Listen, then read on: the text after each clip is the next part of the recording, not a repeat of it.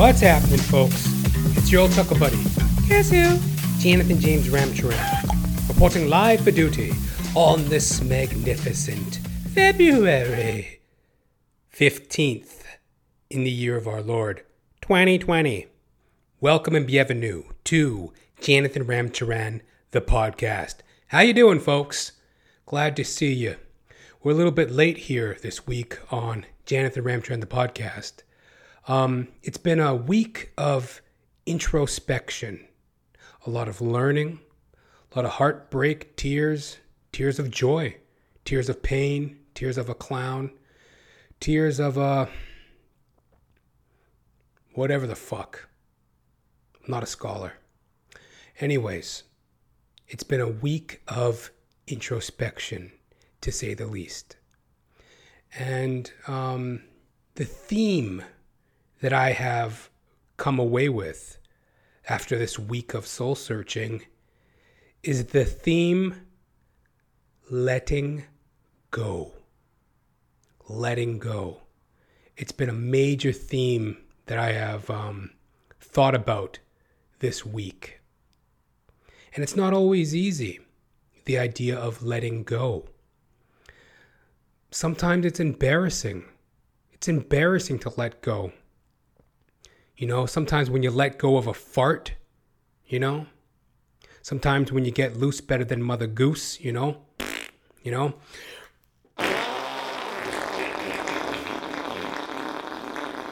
ooh, that's a doozy, right? Sometimes it can be quite embarrassing. I remember one occasion I was at a nightclub.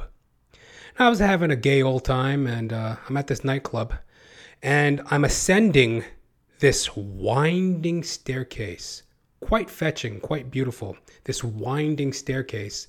And as I'm ascending the winding staircase, this poor unfortunate below me, he caught the backdraft, a little bit of a whiff of what I was rocking with, right? I was like, you know, thought nobody would notice, right? Silent, but deadly. All of a sudden, this poor unfortunate bozo behind me, right? He goes,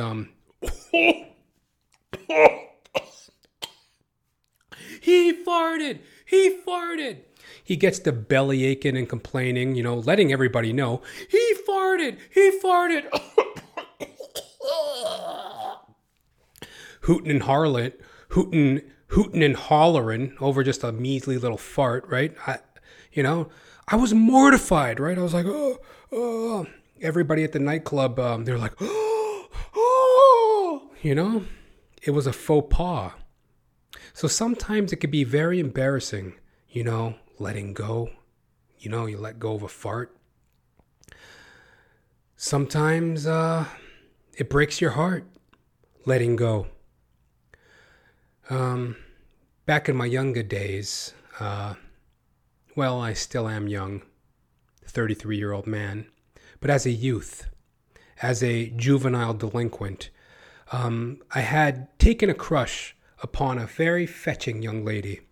She was a cashier at this grocery store in my neighborhood. Very fetching young lady. And I had taken a liking to her. A little bit of a lover's crush, right? One of those hot and heavy situations. Unfortunately, it was one-sided, you know? So one day I go over to the grocery store, right? And, you know, I'm fitting to woo her, right? So I go over to the flower department at the grocery store, and I pick out a beautiful bouquet of flowers, right? Something that really says, suck my dick with honesty, you know? Juvenile delinquent shit, right? I was 16, right? Horny, in love, misguided. So I was looking for like a suck my dick bouquet of flowers because, you know, I'm trying to be funny here. In hindsight, I was just madly in love, right? So I buy this bouquet of flowers, and I go over to the cashier, right? And I'm standing there with this bouquet of flowers, right? And she's like working the till, right? She's a cashier. Beep, beep, beep. She's just like scanning items in, right? And I'm just standing there with my bouquet, right? And I get nervous, right? So then I start like impulse buying, right? Like, you know how when you're at a grocery store, they have like magazines, you know, People Magazine, National Enquirer, you know, Archie Comics, Betty and Veronica, Jughead Double Digest, right? So I'm like, I'm standing there with my bouquet of flowers, right? I'm like, give me a fucking Jughead Double Digest, Betty and Veronica Double Digest. Give me an Archie pack of fucking chewing gum, Dentine Ice. And, oh, by the way, here's some flowers. Love me. She's like, I have a boyfriend. Right? Real kick to the old scrotum of love, right? And I'm just like, oof. She had the nerve to ring up the flowers, right? She's just like, beep, and she rings up the flowers, stuffs them in a bag, along with my fucking Jughead Double Digest, pack of fucking chewing gum. So then I had to sidle out of the fucking grocery store with my tail between my legs, you know? Go dump the fucking flowers in a dumpster, you know? Along with my heart. So sometimes letting go can be painful, break your heart, you know? And let's be honest, I have never really gotten over this. Not kidding, but you know, it could break your heart letting go, you know, letting go of a situation that you want so deep in your heart. And these are some of the learnings and introspection that I've been playing with this past week on Jonathan Ramcharan the podcast. So please excuse my tardiness, but this is going to be a great episode filled with a lot of, I hope, relatability to the viewer/listener. And it's going to be a banger. And I thank you very much for your endurance. So, if you're new to the show, Jonathan Ramcharan the podcast, I am an actor extraordinaire. 19 years of service. Diploma in theater arts. Thespian to the bone, ladies and gentlemen. I was born for this. And at the top of 2020, I was very excited. I had a couple auditions lined up. Well, they shit the bed, you know, they're in the gutter. And that's a part of the theme of letting go, right? Sometimes you'll find yourself in a situation that is less than desirable, and you have to separate your ego from the matter and know when to walk away. You got to know when to hold up, know when to fold up, know when to walk away, know when to run. You never count your money. When you're sitting at the table, there'll be plenty enough time for counting when the dealing's done. On a dark, dusty cobweb, on a train bound for nowhere, I met up with a gambler, and he sucked my cock. Sometimes you gotta know when to hold up and know when to fold up, right? So at the top of this year, 2020, I have this very fetching audition lined up. It was going to be a short film that would later evolve into a feature film. A full-length film. So that was the idea. This production company was making a short film that would later evolve into a feature film. So I sent them my headshot. I sent them my resume. And, you know, I got a response. They hit me up with this response, this long-winded, windbag, babble, this fucking pompous, fucking blathering, bumbling, bozo email. Oh, hello there, Jonathan. This is so-and-so of whatever production company. Thank you very much for your interest in our film. We are going to be producing this film mid-February of this year, and we're very excited to learn about you and to connect with yourself and other artists. You can see our work showcased on various networks, various websites. This fucking babbling Dr. Seuss, Mother Goose, Cat in the Hat, fake-ass fucking artiste. Artisanal, fucking windbag, pompous, fucking email from these fucking bozo, dummy, fucking artist filmmakers, right? Just a fucking long, roundabout way of saying, we will get back to you. Well, what do you know? They didn't get back to me. And, you know, there's several ways to look at that in regards to letting go. You know, on one hand, it's almost a blessing, because the idea behind this short film was it was going to be a superhero type action short film. Now, if you've ever lived a day in this world and you've ever opened your fucking eyes, you will notice around you this thing called Hollywood. And a trend that Hollywood has been rocking for like the past decade has been like superhero franchise blockbusters, ballbusters, you know? The Marvel Universe, you know? I'm talking Tony Stark, Iron Man, Robert Downey Jr., fucking Thor, that Nordic god, that sexy white man with the flowing golden locks. I'm talking Samuel L. Jackson with a fucking eye patch. Shaft! You goddamn right. Who's that fucking black bald motherfucker with a eye patch? Shaft! You goddamn right. You know? You got fucking Samuel L. Jackson and an eye patch. You got Scarlett Johansson, Scar Joe, squeezed into a very fetching, tight, taut fucking spandex, you know, whatever, what is she, Black Widow or something? Whatever she is. Scar Joe, looking fetching. You got that coy Mark Ruffalo with that tussled, boyish mop and those doe eyes, you know? Bruce Banner, the Hulk, you know? You know, Mark Ruffalo. So it's like the whole Marvel Universe, Avengers. Then you got Spider Man. Then you got Wolverine. Then you got the DC world, you know? Batman. The Watchmen. The Watchmen on HBO. These are blockbuster, high-budget, high-concept superhero franchises. The best of the best. So if you're going to venture into that world, you got to be coming with a special effects / action that's going to match or surpass what has already been done by these blockbuster franchises. You got to be able to rock with that.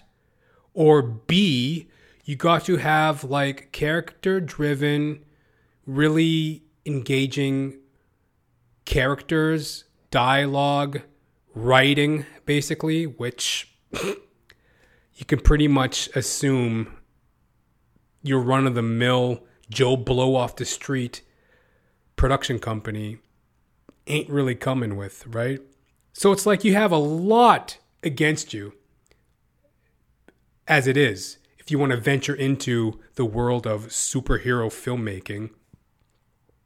So, you know, it was almost a blessing, because I was looking at this and I was like, well, this has embarrassment written all over it, you know? And as I mentioned, you know, having my heart broken by that fucking bitch of a cashier, you know, farting in public, being laughed at, you know, I've had enough heartbreak and tears, embarrassment in my life. Do I really want to be flopping and floundering and, you know, rolling around like some dummy in spandex? In some fucking goofball, harebrained, independent superhero film? Sounds stupid, right? So, you know, sometimes an opportunity, sometimes when you are denied access to a situation, perhaps it's a blessing. You know what I mean? And you just have to let it go. And on a more positive note, my hat, if I was wearing one, my hat is off to that production company, because they were surmounting a very ambitious undertaking. Filmmaking, whether it be a short film, let alone a feature film, but filmmaking. There are so many variables. Script, cast, crew, budget, location, equipment, transportation, food services, scheduling, you know, daylight versus nighttime hours. Sometimes it's down to the lighting. You know, you can only shoot during various times of the day because the lighting is at the most opportune moment. So there's all sorts of constrictions and variables involved in filmmaking. So it could also just be a situation where this production company got a little overwhelmed and things have been postponed. Perhaps I got lost in the mix. Perhaps I'll hear from them 6 months down the 6 months down the line, 7 months down the line, whatever. So there are a lot of factors that come into play, and that's a part of learning how to let go and go with the flow, you know? And as an actor extraordinaire, I have other things on my plate. You better believe it. I'm very inspired as a performer, actor extraordinaire. If you go on my YouTube channel, Jonathan Ramcharan on YouTube, I have a section. It's a playlist section called JR the P Snips. JR the P Snips. And in that section, you can see some of the narrated works that I have done. I narrate, you know, urban legends, I narrate poems, I narrate original pieces, stuff that I wrote.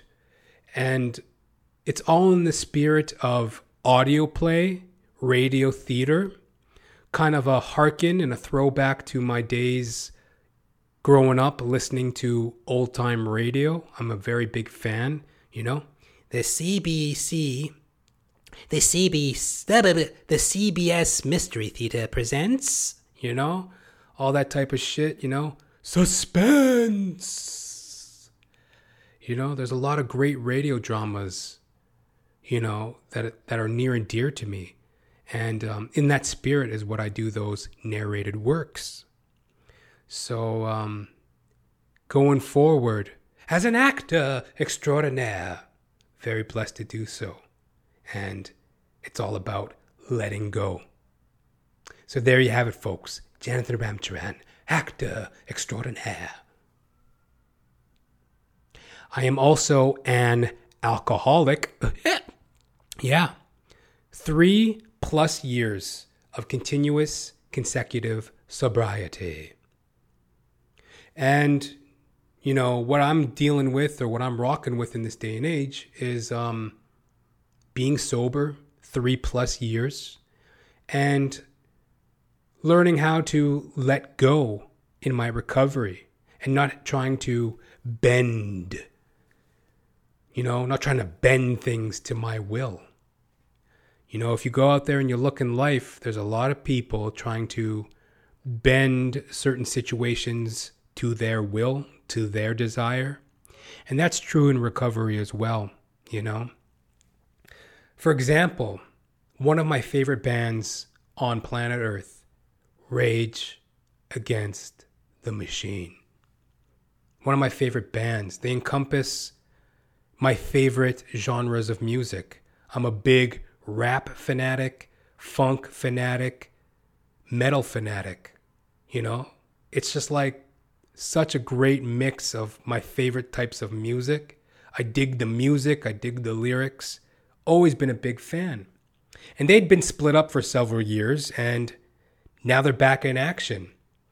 Out on the road, out on tour.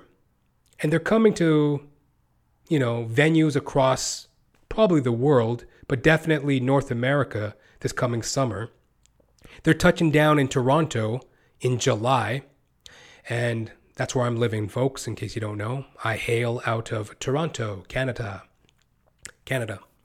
And, yo, it's like I have this opportunity to see them, but it's also like me bending a situation to my will, you know? I'm a sober man, and now that I'm sober, there's just things that I have to let go. I'm very blessed that I can walk into a bar You know, I can walk into a restaurant. I can walk into pretty much any situation in this life and feel no need to drink, no impulse, no craving, no mental obsession, no nothing. It's in my past. And I'm not embarrassed or, what's the word? I don't feel embarrassment. I don't feel any shame in that. But I'm also aware that moving forward, there's just certain things that I can't indulge in. Like, for example, you can get triggered at any moment as a recovering person, you know, like for example, this past summer, I went and I saw Steve-O. Hey kids, do you like violence? Want to watch me stick 9-inch nails through each one of my eyelids? Shove fucking toy cars up my butthole and get fucked up worse than my life is, dude? It's me, Steve-O. You know, Steve-O of the Jackass fame, you know, stuntman extraordinaire, miscreant, American icon, and now stand-up comedian. Yes, Steve-O. I went to see Steve-O at the Just for Laughs Festival. I was just, you know, getting ready for a funny, entertaining evening watching Steve-O. But as I'm standing in line for the Steve-O concert, triggered. I'm looking around and it's like all these fanboys, you know, cracking beers, you know, chain smoking, smoking blunts, you know, smoking cigarettes, you know, Steve-O, Steve-O, Steve-O, right? And I was just like, holy fuck, right? You know, I'm getting a little triggered. And, you know, granted, I had a great time. Steve-O was hilarious. Hey, dude, you know, it's me, Steve-O. I'm finally in love. That was part of the show, too. Good old Steve-O, he's in love now, right?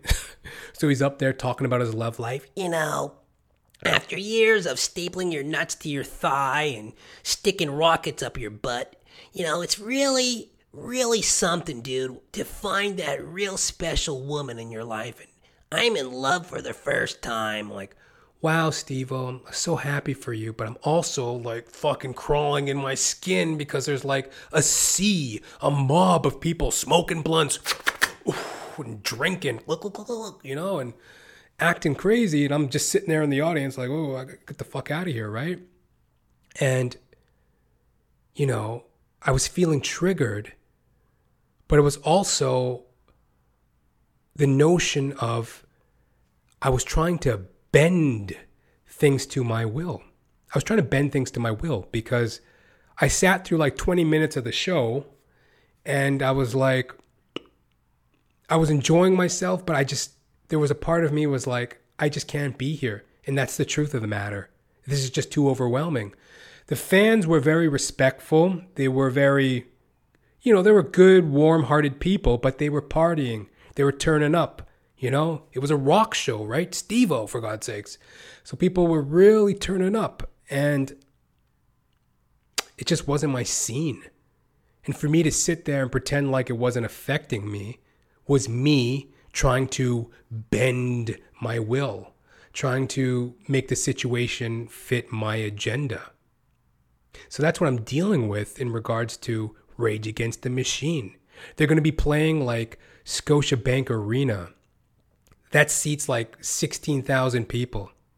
So 16,000 screaming rap metal fans, 16,000 screaming rap metal Rage Against the Machine fans, smoking blunts, drinking beers, turning up, celebrating, you know, the return of like their favorite band. As much as I want to be there, I can't bend the situation to my will. I'm going to be hot boxed in a room full of 16,000 screaming metal rap fans. They're going to be drinking, smoking. Why? I don't need to be there. It's just not my place. And I humbly and anxiously await new music from Rage Against the Machine. you know. I got their latest album, the boys from Rage, the instrumentalists from Rage, you know, they teamed up with like Chuck D, Be Real. They did Prophets of Rage. That was a dope album. I think it was just called self-titled Prophets of Rage. I got that album. That's dope. So I await the new music from Rage Against the Machine, but I can't be at the concert, you know. Maybe I'll have to just kick back on the couch, watch a couple YouTube videos of Rage in concert, you know, crack a Diet Coke, you know, like a pussy. I've turned into a pussy, but that's the insight of letting go, knowing when to just let go of a situation. I'm no longer the big concert going, arena going guy. You know what I mean? Like, I'm blessed that I can go into a bar, a cafe, a restaurant. I could go to a small venue and enjoy a show, but big stadium, drinking, secondhand marijuana smoke, I'm a pussy. I can't handle it, right? But hey, I'm very blessed. 3+ years of consecutive, consistent sobriety. And if you're out there and you're struggling, folks, I suggest try what I did. What I did was I joined a 12-step program. That's nothing official. No dues, no fees, no emphasis on God, religion, none of that. It's purely about recovery. And these are groups and meetings that you can attend all over the world. That's how far the program reaches. You attend these meetings. You practice various steps of sobriety, you know, and you get to share on issues pertaining to your recovery. Then you get to listen. You get to hear from others about what's affecting them and their sobriety. So you become a part of a community, and you learn, and you come out of your isolation. And day by day, your days will add up. Then one day, you'll find yourself in a new life. And you won't be trying to bend situations to your will. And you will be happy to let go of the dead past and move forward to a very real and alive future. Hallelujah. So there you have it, folks. Jonathan Ramcharan, alcoholic. Did you do what they told you? Did you do what they told you? Fuck you, motherfucker!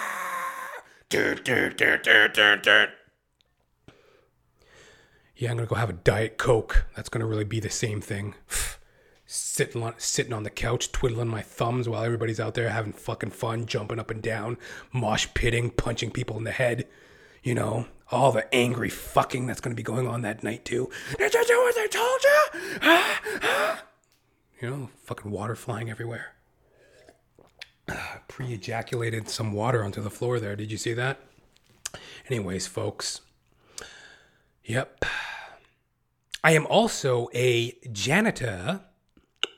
Yeah, I'm talking mop buckets, slop buckets, toilets, tampons, urinals, urinal cakes, garbage bins, recycle bins, organic waste bins, parking lots, the whole kit and caboodle, ladies and gentlemen. God made dirt and dirt don't hurt. God made dirt and dirt bust your ass, you know? I push a little mop bucket. I dip the mop in the mop water. Then I mop the floor. You know? I wash windows like an asshole. You know, I push a garbage trolley. You know, I, vacuum. You know, and it's blessed. If it's good for the goose, then it's good for the gander. As I mentioned, I am a recovering alcoholic. And having a 9-to-5 keeps me focused, earning an honest living in my recovery, which I'm very blessed to do so.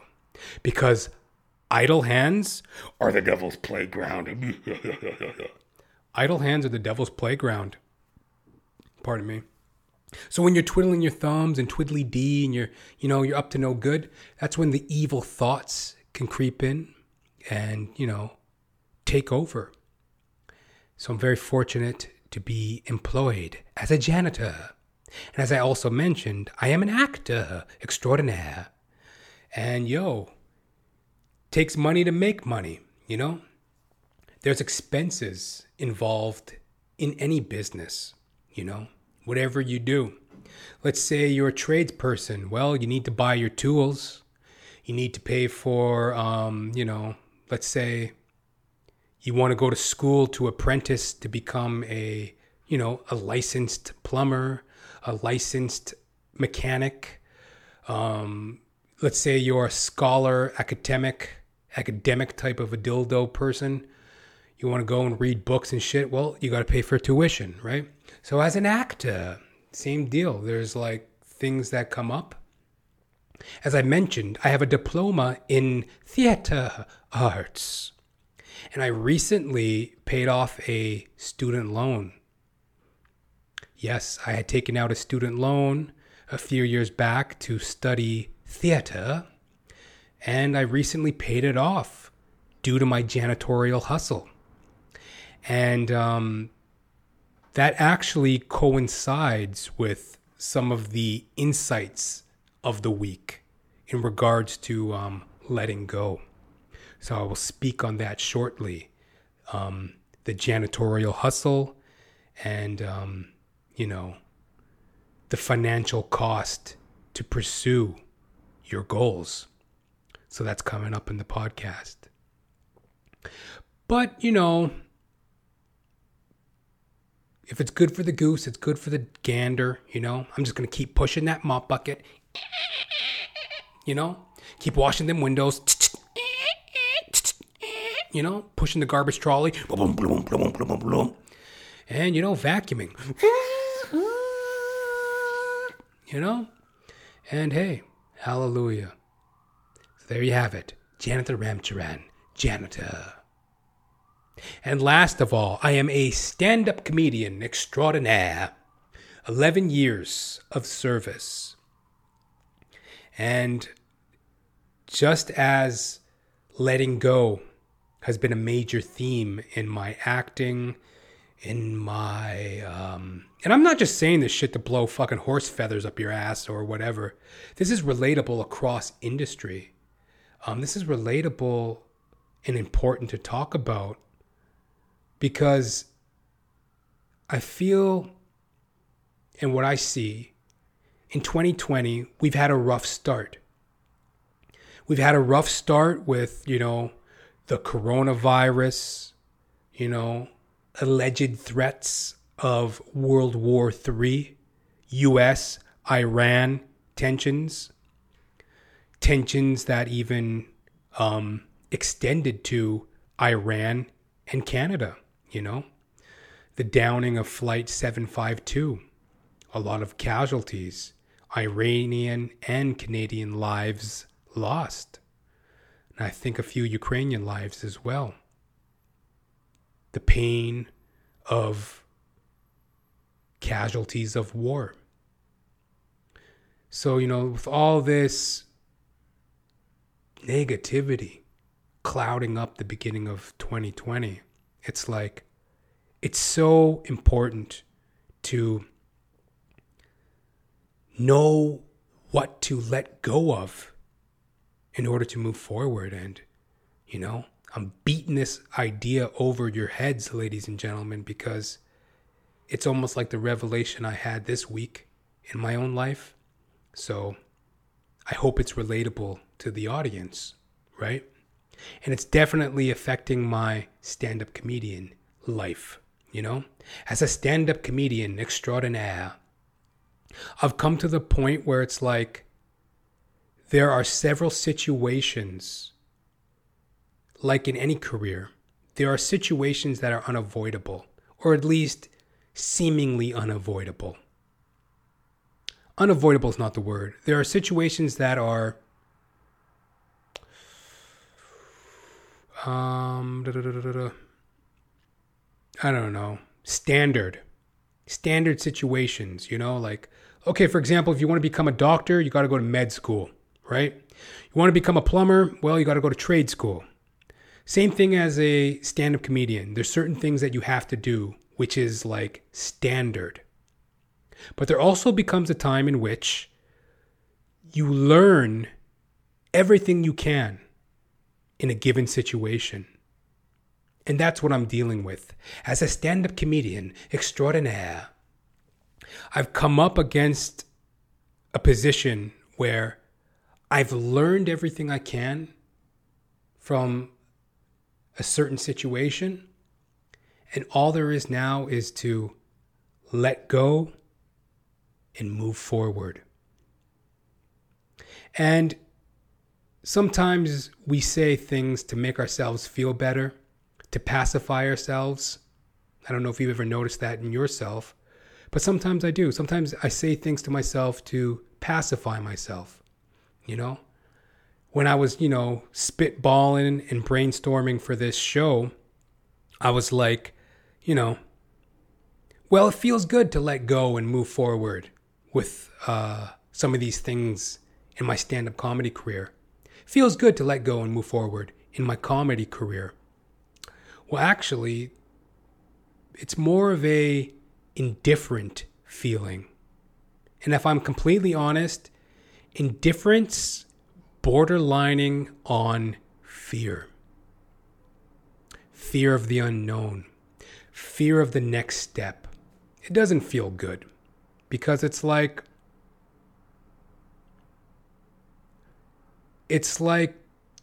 growing pains, you know? You got to put one thing down, let go of it in order to move forward. But the fear of what the future holds, the uncertainty, can cloud the mind if you're not living in the now and you're not living in, I guess, gratitude, faith, endurance, fill in the blank. But when you're coming from a negative outlook, trying to move forward in a situation, it's just not a good look. So as I'm letting go of these situations that I have moved past in my career as a stand-up comedian, it's about letting go and having the gratitude and the faith in what it is that I do. And, you know, not being a victim to the fear of the mind.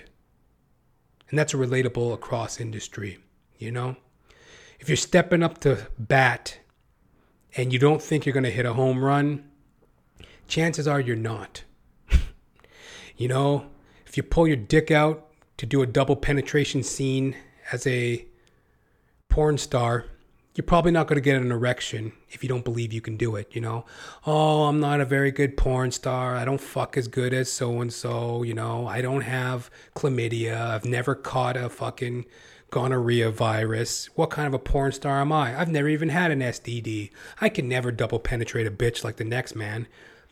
How are you supposed to fucking DP a bitch if you don't have the gumption? You lack the gumption to be a fucking DP, double penetrating porn star. You gotta get that gumption. You gotta get that gumption in the face of adversity when the gods are laughing at you. You'll never double penetrate a woman like the next man. What kind of a porn star are you? You're a nothing. You're a nobody. Why don't you go die of fucking old age, buddy? You'll never die of a fucking STD, you know? You gotta find that gumption in you. Yes, I am a porn star. Yes, I can double penetrate. And that's what I'm talking about. And I'm trying to find that gumption as a stand-up comedian extraordinaire. And letting go of the negativity and holding on to the positivity. As dumb as dumb and childish and, you know, obvious as that sounds, isn't that what it is? So there you have it, folks. Jonathan Ramcharan, stand-up comedian. And those are the four things that sum me up at the moment.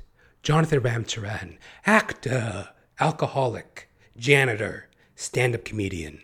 So, welcome to the show. Yeah, letting go. Letting go, letting to and fro, stop and go. Do you remember fucking, what was that? Yeah, The Sword in the Stone. The Sword in the Stone, one of Walt Disney's classics. Well, aside from some of the, anti-Semite propaganda that he's been known to spew. I don't even know if that's true or not, but, allegedly. But one of the, and I don't condone that or agree with it, because I'm saying it's like one of the best. But one of the best pro-Jew concoctions of Walt Disney, The Sword in the Stone, there was a song in there. For every do there is a fro, for every stop there is a go, and that makes the world go round. A little squeaky. Let me try that again. Let's do a little warm up here. For every do there is a fro, for every stop there is a go, and that makes the world go round. That's from The Sword in the Stone, Walt Disney, 1942, or whenever the fuck it came out. But for every two there is a fro, for every stop there is a go, and that's what makes the world go round. Letting it go. To suffer the slings and arrows of outrageous fortune. It's the parable of life, It's just life in general. So, as I mentioned, actor extraordinaire, stand-up comedian extraordinaire. So where does janitor extraordinaire fit in? Well, I ain't no dummy. As I mentioned, I had a student loan that I had paid off this year. So, financially ahead. And aside from paying off the student loan, this past year, as a janitor extraordinaire, I'd been saving. I'd been squirreling away. That's the sound of a squirrel, by the way. You ever watch a squirrel run through a tree? Watch them sometime. They make that sound. They're running around and all of a sudden. So that's what I was doing all last year. I was running around. Saving a little bit of money here. Saving a little bit of money there. Squirreling away all this money. Paying off a student loan. Squirreling up this money. Finally, my harvest came in. I had been planning to attend film school. Yes, that was the next step forward in my career as an actor, stand-up comedian extraordinaire. And I'd finally squirreled away the money, paid off some loans, busted my hump as a janitor. And I saw that as the next logical progression in my career, because you got to do for yourself. You got to get up and go, grab things, and make it work for you. Whatever you do, right? Don't take no for an answer. Don't take shit laying down. Whatever it is that you do, there's always a way, right? There's a way forward. And that's the way I saw. And I don't want to give away my ideas, actually, because, while I'm giving out a very basic idea of like attending film school, I also had some very interesting thoughts about how I would do that, how I'd approach it, the kind of projects that I would work on. So I'm not going to give that information away. That's, valuable information, you know? I ain't no dummy, as I told y'all, you know? Theater, arts graduate, you know? Fucking 19 plus years of banging it out, dressing up like a dog. Some of my earlier gigs, I was dressing up like a dog. Bow, wow, wow, and woof, woof, woof, and this is how I talk. Dressing up like a fucking dog, rolling around doing kids' plays and shit, you know? Banging it out at these fucking open mics. You know, I've been through hell and back as a performer, right? Janitor extraordinaire. And, you know, so I'm not just going to give away my ideas, but that's what was happening.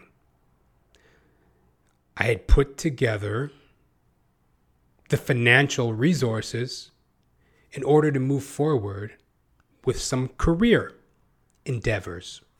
Film school. Well, the reality is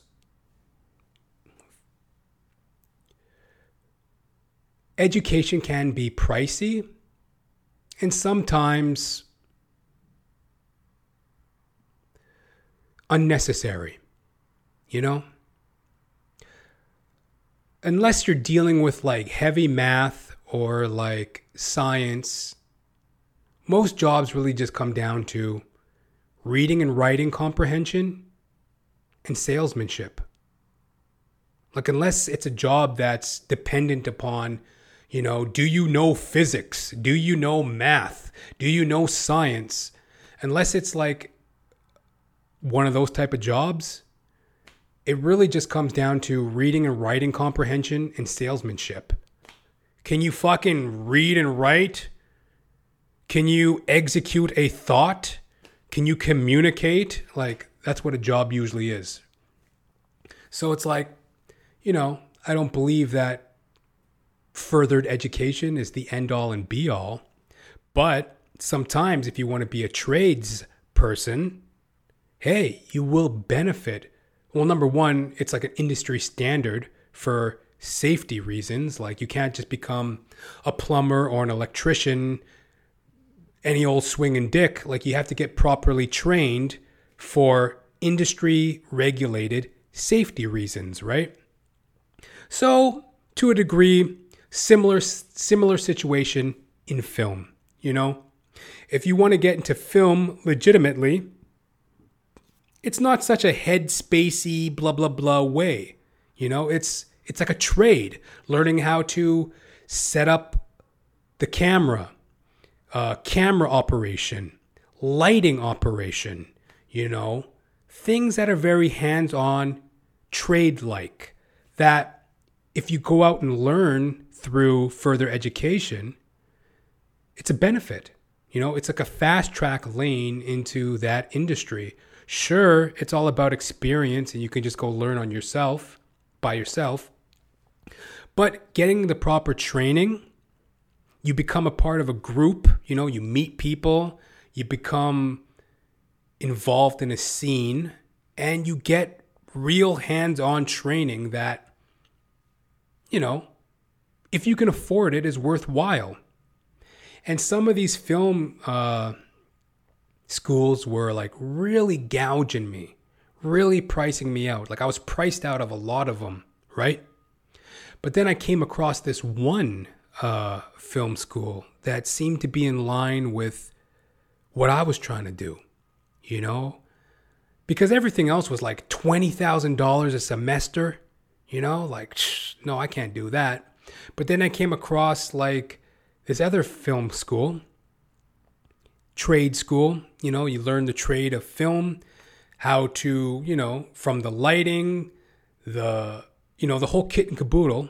8-month training course, you know, $6,000, $6,000. I'm thinking, boom, yeah, word.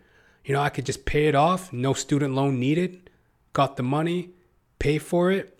And then it's like, now you got real world training to go into the film industry on a producer, filmmaker angle. I've been going at it as a performer, which is great.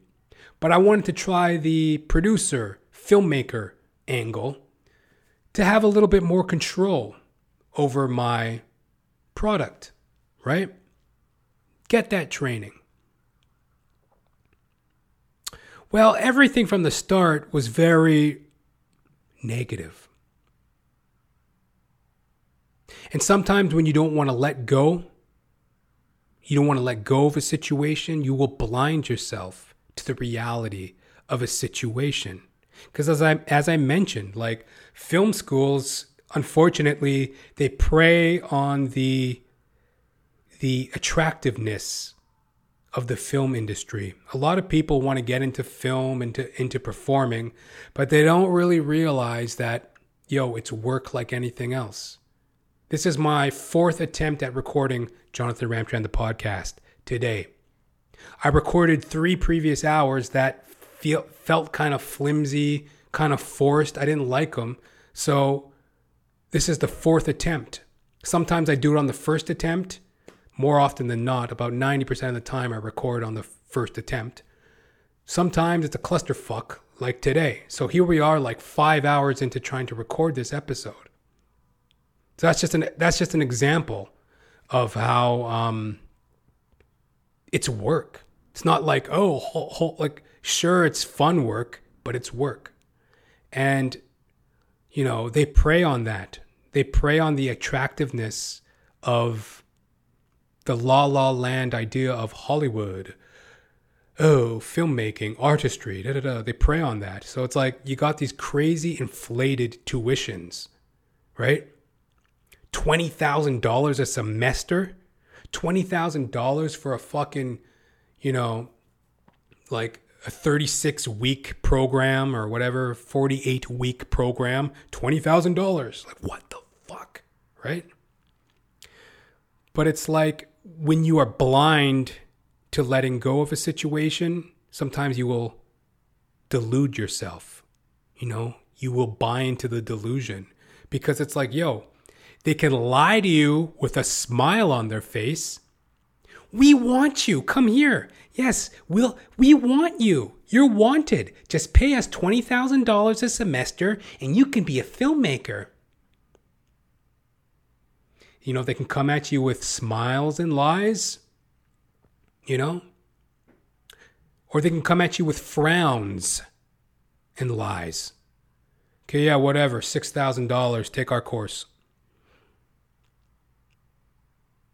So that's what I was experiencing, and that's what I was blinding myself to, because I had investigated taking a film course that was like, you know, $20,000 a semester. Oh my God, I couldn't afford it. I was priced out of it. But they came at me with all sorts of smiles. Oh, hi, Jonathan. Nice to meet you. So the program starts at 17.5, and it's a very comprehensive blah, blah, blah, blah. For what? You want me to spend $20,000 to learn how to set up a couple lights? You know, pull a fucking camera into focus?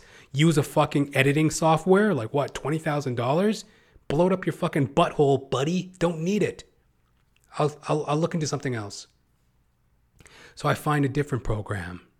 Okay, $6,000 a semester. Sounds good. So I email the head of the department, the head of the film department at this college. And he sends me back an email, very kind of arrogant, very kind of flimsy and dismissive. That's me being blind to the situation. Because I'm thinking to myself, you know, I'm the paying customer. I'm the potential student. He can't even feign a sense of like respect or appreciation for my inquiry into your program. Just, oh yeah, here's the information, blah, blah, blah, yeah, whatever. Oh, I'm sorry. Did I ruffle the artists? Did I disturb the artistic process? Is my inquiry into your fucking into your program an annoyance to you? So anyways, I'm blind to the fact. I'm just seeing what I want to see, right? I go, okay, this is the information and $6,000. Yeah, I can swing $6,000, no problem. Okay, yeah, of course, yes, please, right? So they have an open house. And during this open house, if you're unfamiliar with that term, it's basically like, you know, when a educational institute opens their doors, open house, and you can come and check out the facility, talk to the heads of the department, get some information on the school and the programs, an open house. So, first of all, they did a piss poor job of advertising it. The only reason why I found out about the open house was I randomly stumbled upon it when I was like, you know, reading on their website about different, like basically their website didn't even really promote it. It's like, it was like in very small print. I'm like, hey, wait a minute. What does that say? Like, I just kind of noticed it when I was like reading one of their web pages. It wasn't even very well, you know, promoted. So I'm like, okay, I'll go to this open house. I get down to the open house that day. And, you know, it was just in the air. It was in the air, the negativity, man. Like, it was a shitty, cold, gray day. I woke up and I recorded a podcast, coincidentally, you know. Woke up, recorded a podcast, dipped down to the school. So I get to the school and, you know, I'm looking around. Not very many people there. Just kind of, you know, desolate.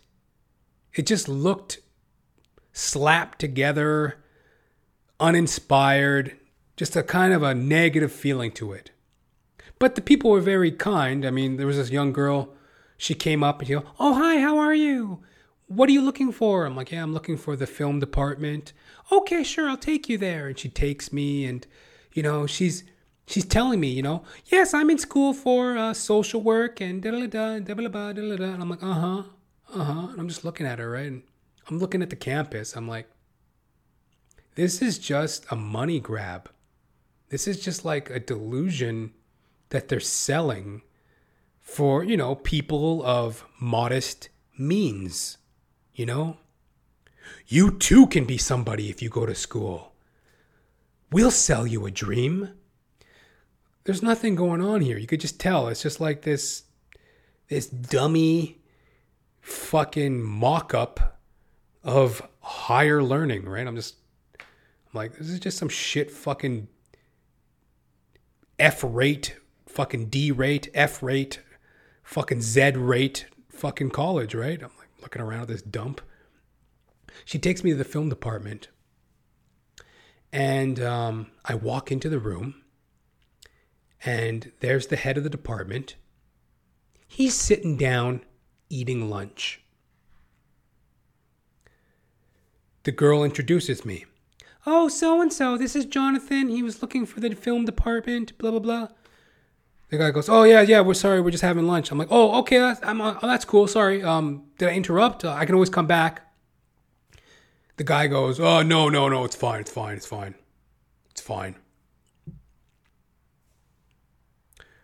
First of all, don't say it's fine if it's not fine.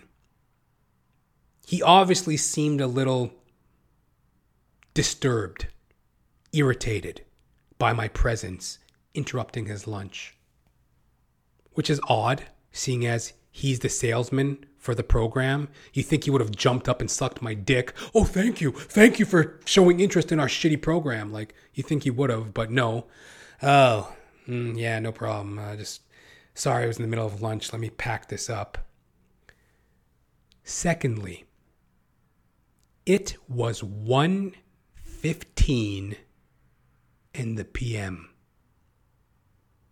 If you've ever lived one day on this planet, what time do people go for lunch? Noon.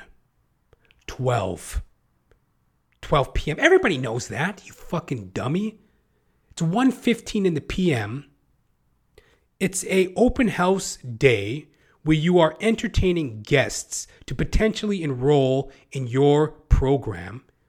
You're laying about eating lunch at 1:15? I specifically came after lunch because that's common sense in the working world. In the North American working world, it is known, generally speaking, 12 o'clock noon is lunchtime. I could have came at noon, but then I thought to myself, he'll probably be on lunch. Let me wait till 1:15. I come at 1:15, this fucking bozo's eating lunch. Then he has a little pissy hissy fit about it. Oh no, it's okay, whatever. He tidies up his lunch, squares it away, puts it in his bag, and then he's not really looking at me, right? He's kind of like eyes down a bit and not really looking at me, and it's kind of awkward. So then I go, oh, well, hey, yo, it's, hi, my name's Jonathan. We've been speaking over email. And he goes, oh, no, yeah. No, I know. No, I remember you. No, I know it's you. Yeah, so you're interested in the program, are you? And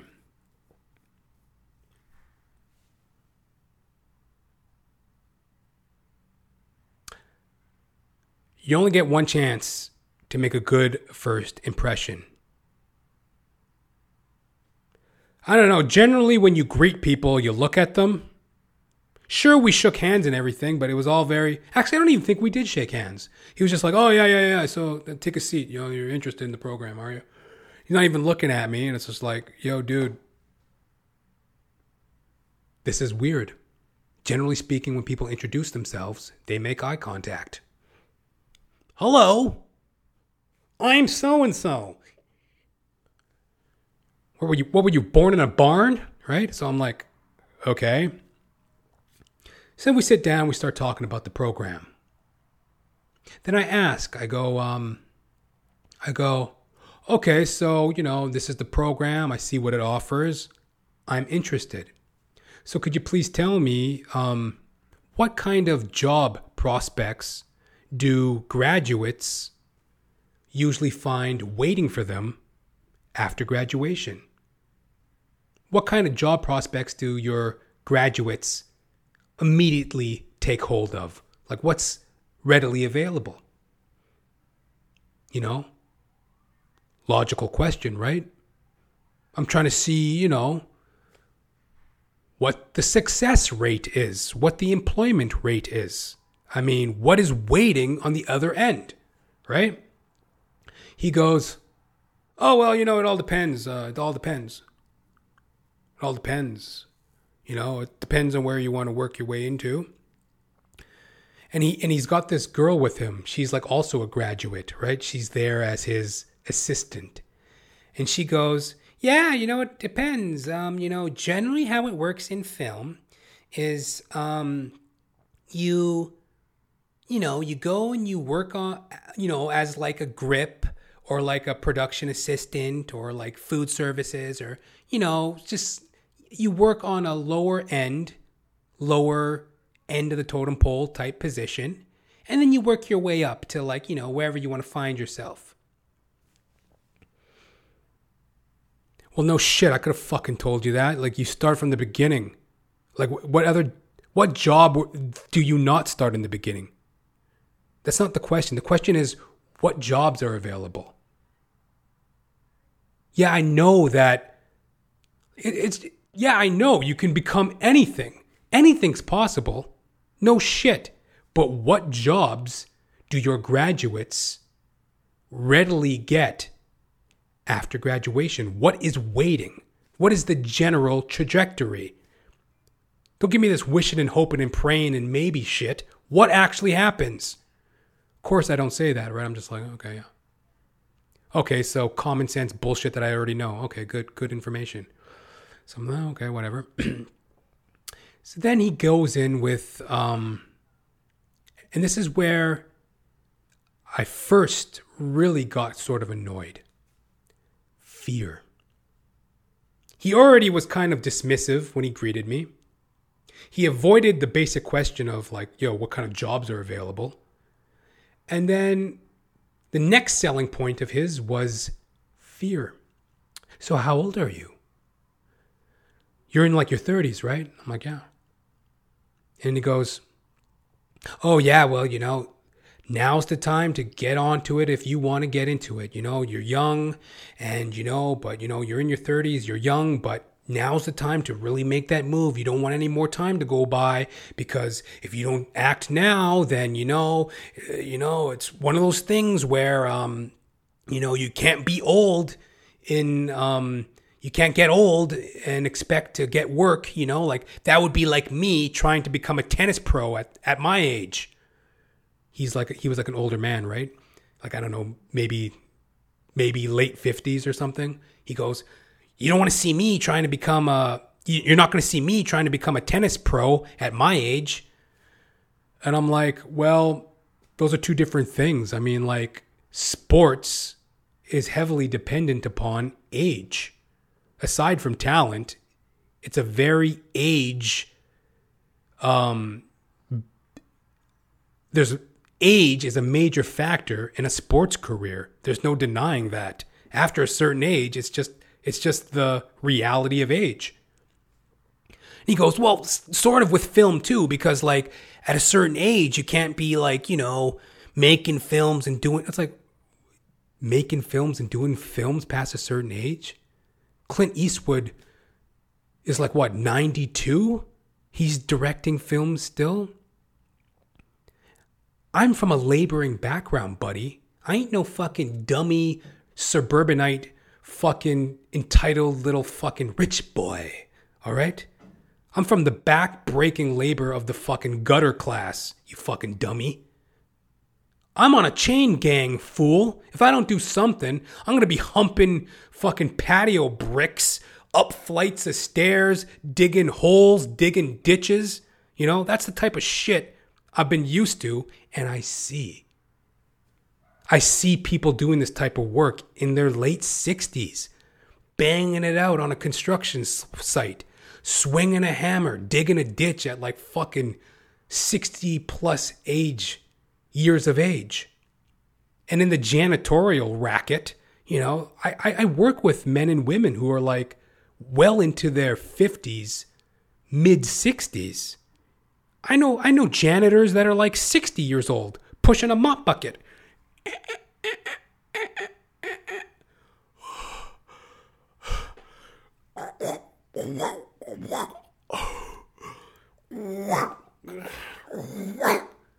Trying to fucking push a mop bucket at 60 plus years of age, you give it a try. So don't give me this dummy bozo shit that making a film is so fucking hard past the age of fucking 30.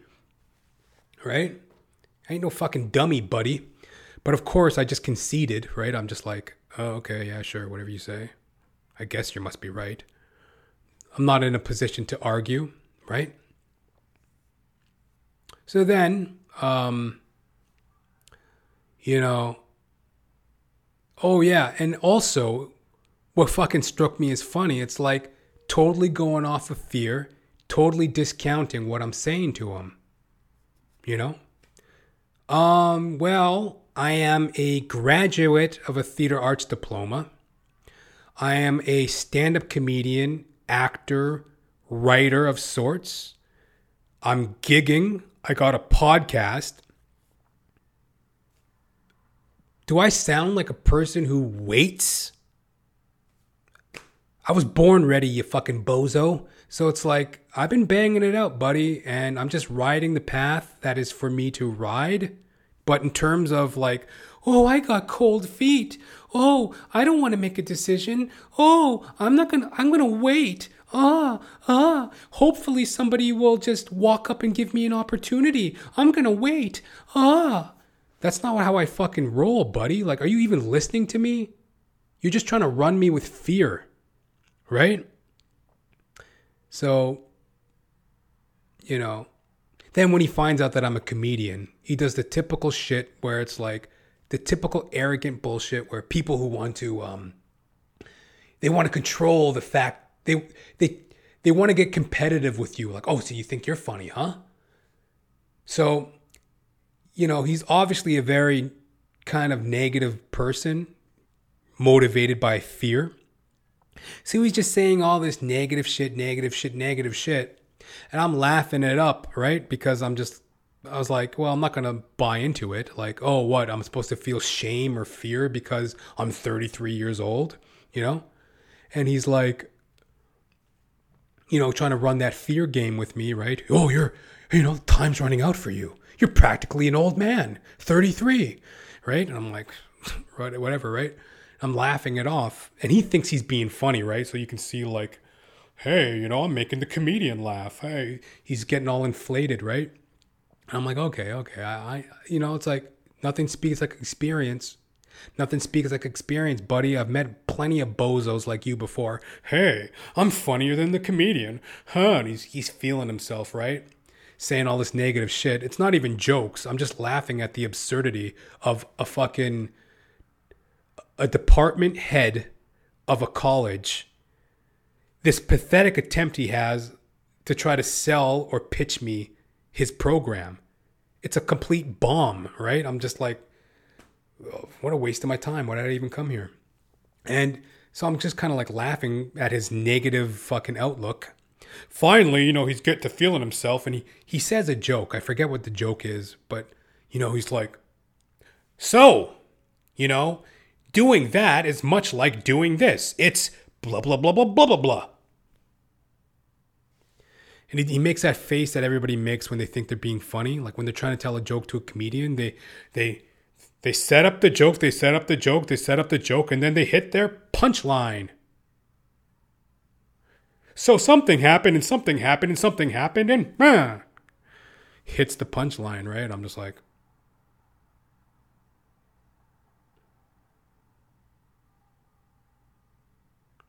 then you see the wind just go out of his face, right? Who's afraid now, you fucking bozo? So then, you know, the whole little session ends. And we go to shake hands. Now, everybody who's lived a day in this world knows the flow of a handshake. You know what I mean? Let's say there's a group of people. You stand up. Nice to meet you. Nice to meet you. Done, right? But he's this arrogant person who must be in control. As I mentioned, he had a assistant with him, this young lady. And, you know, they were both answering some of my questions. She was very much a part of the conversation as well. So now comes time to shake hands, and we stand up and we go to shake hands. And I shake his hand. And before I can go to shake her hand, he starts talking and dumb, stupid stuff that makes no sense and just trying to hold my attention for no reason. And yeah, you know, just make sure to email me and call me. And you can always check in with me and blah, blah, blah, blah, blah, blah, blah, blah. Yeah, you know, yeah, it's been cold out lately, isn't it? Yeah, the weather's been really weird. And yeah, it might be raining tomorrow, but I heard it's going to be sunny over the weekend. And blah, blah, blah.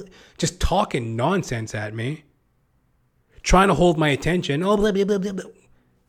Yo, buddy, the obvious sequence in a shaking of hands situation, you shake hands, you say the parting bullshit, then you're out of there.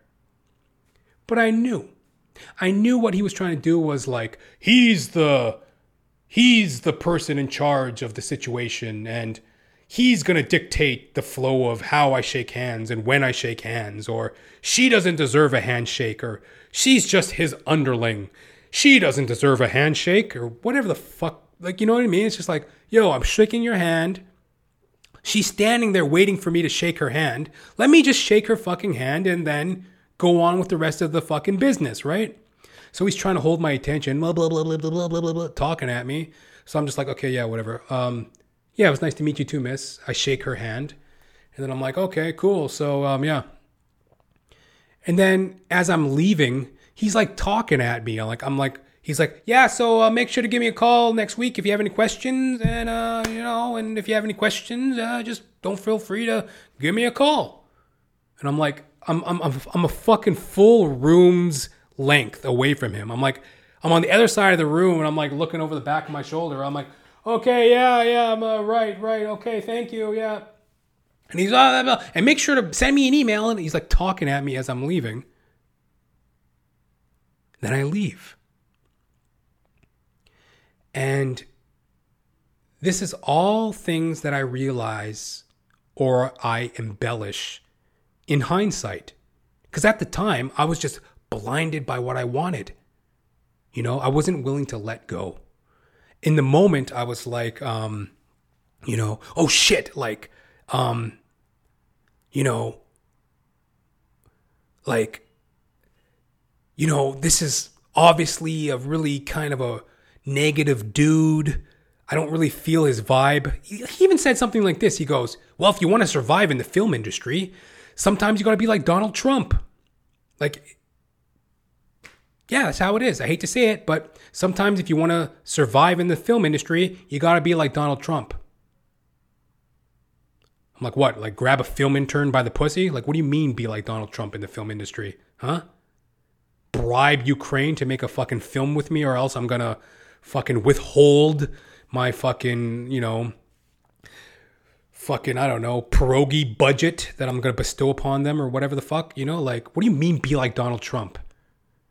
Like, he was just saying all this stupid, inflammatory, negative shit, trying to run me on fear.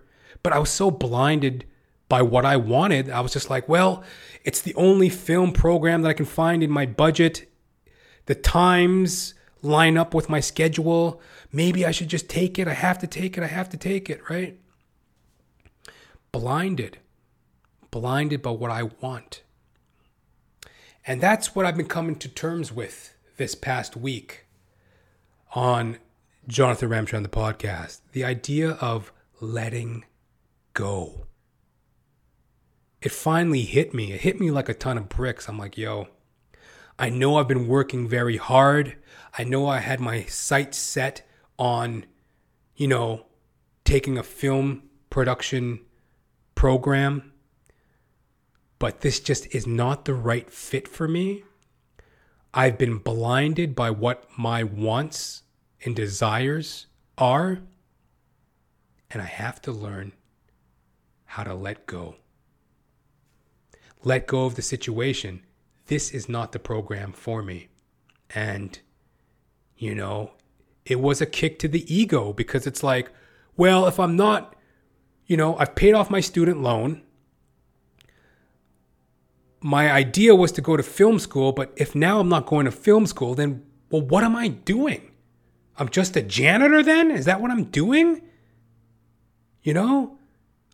And that's what I was battling with this whole fucking week. I'm like, there's no point in me being at work. Like, what am I doing here? I'm just pushing a mop bucket. But then, you know, it's like, well, I got to thinking, you know, hey, you know what? You set yourself up for this because you were not willing to let go. You were blinded by your own ego. And I was also getting ahead of myself as if I'm above being a janitor. You know, that's the whole reason why I talk about being a janitor. It's because I'm not above it. Who am I to be anything? You know what I mean? That's the humility that I've been seeking through my recovery.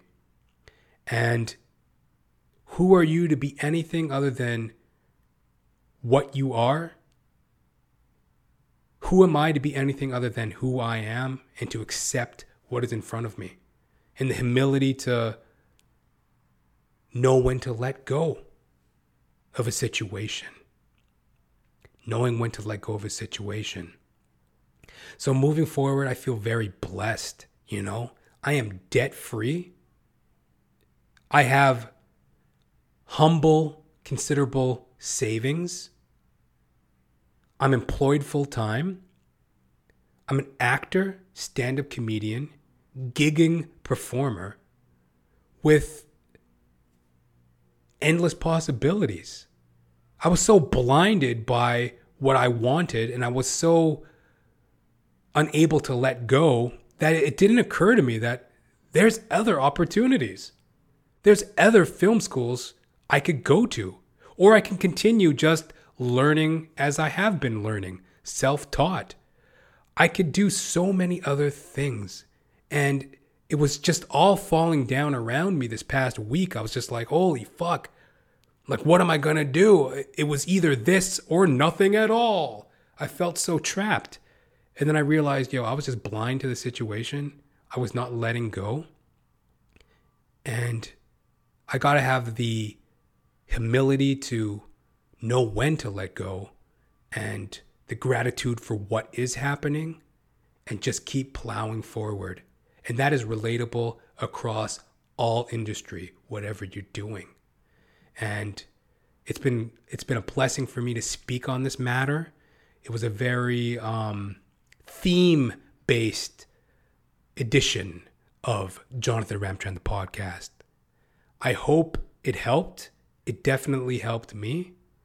And I'm just going to keep moving forward. Very grateful for the show. Very grateful for you, dear audience. Thank you very much. Hallelujah.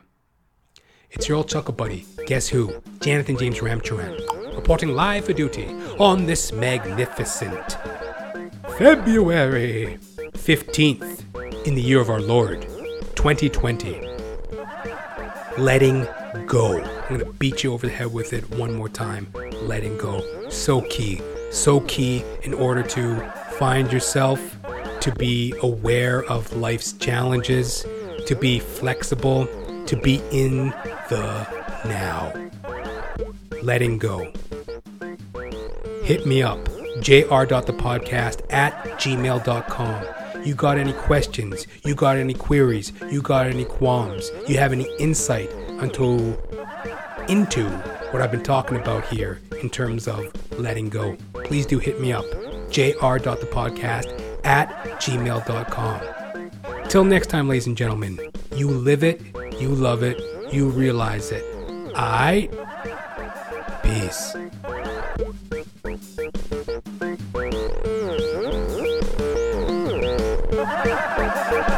Thank you.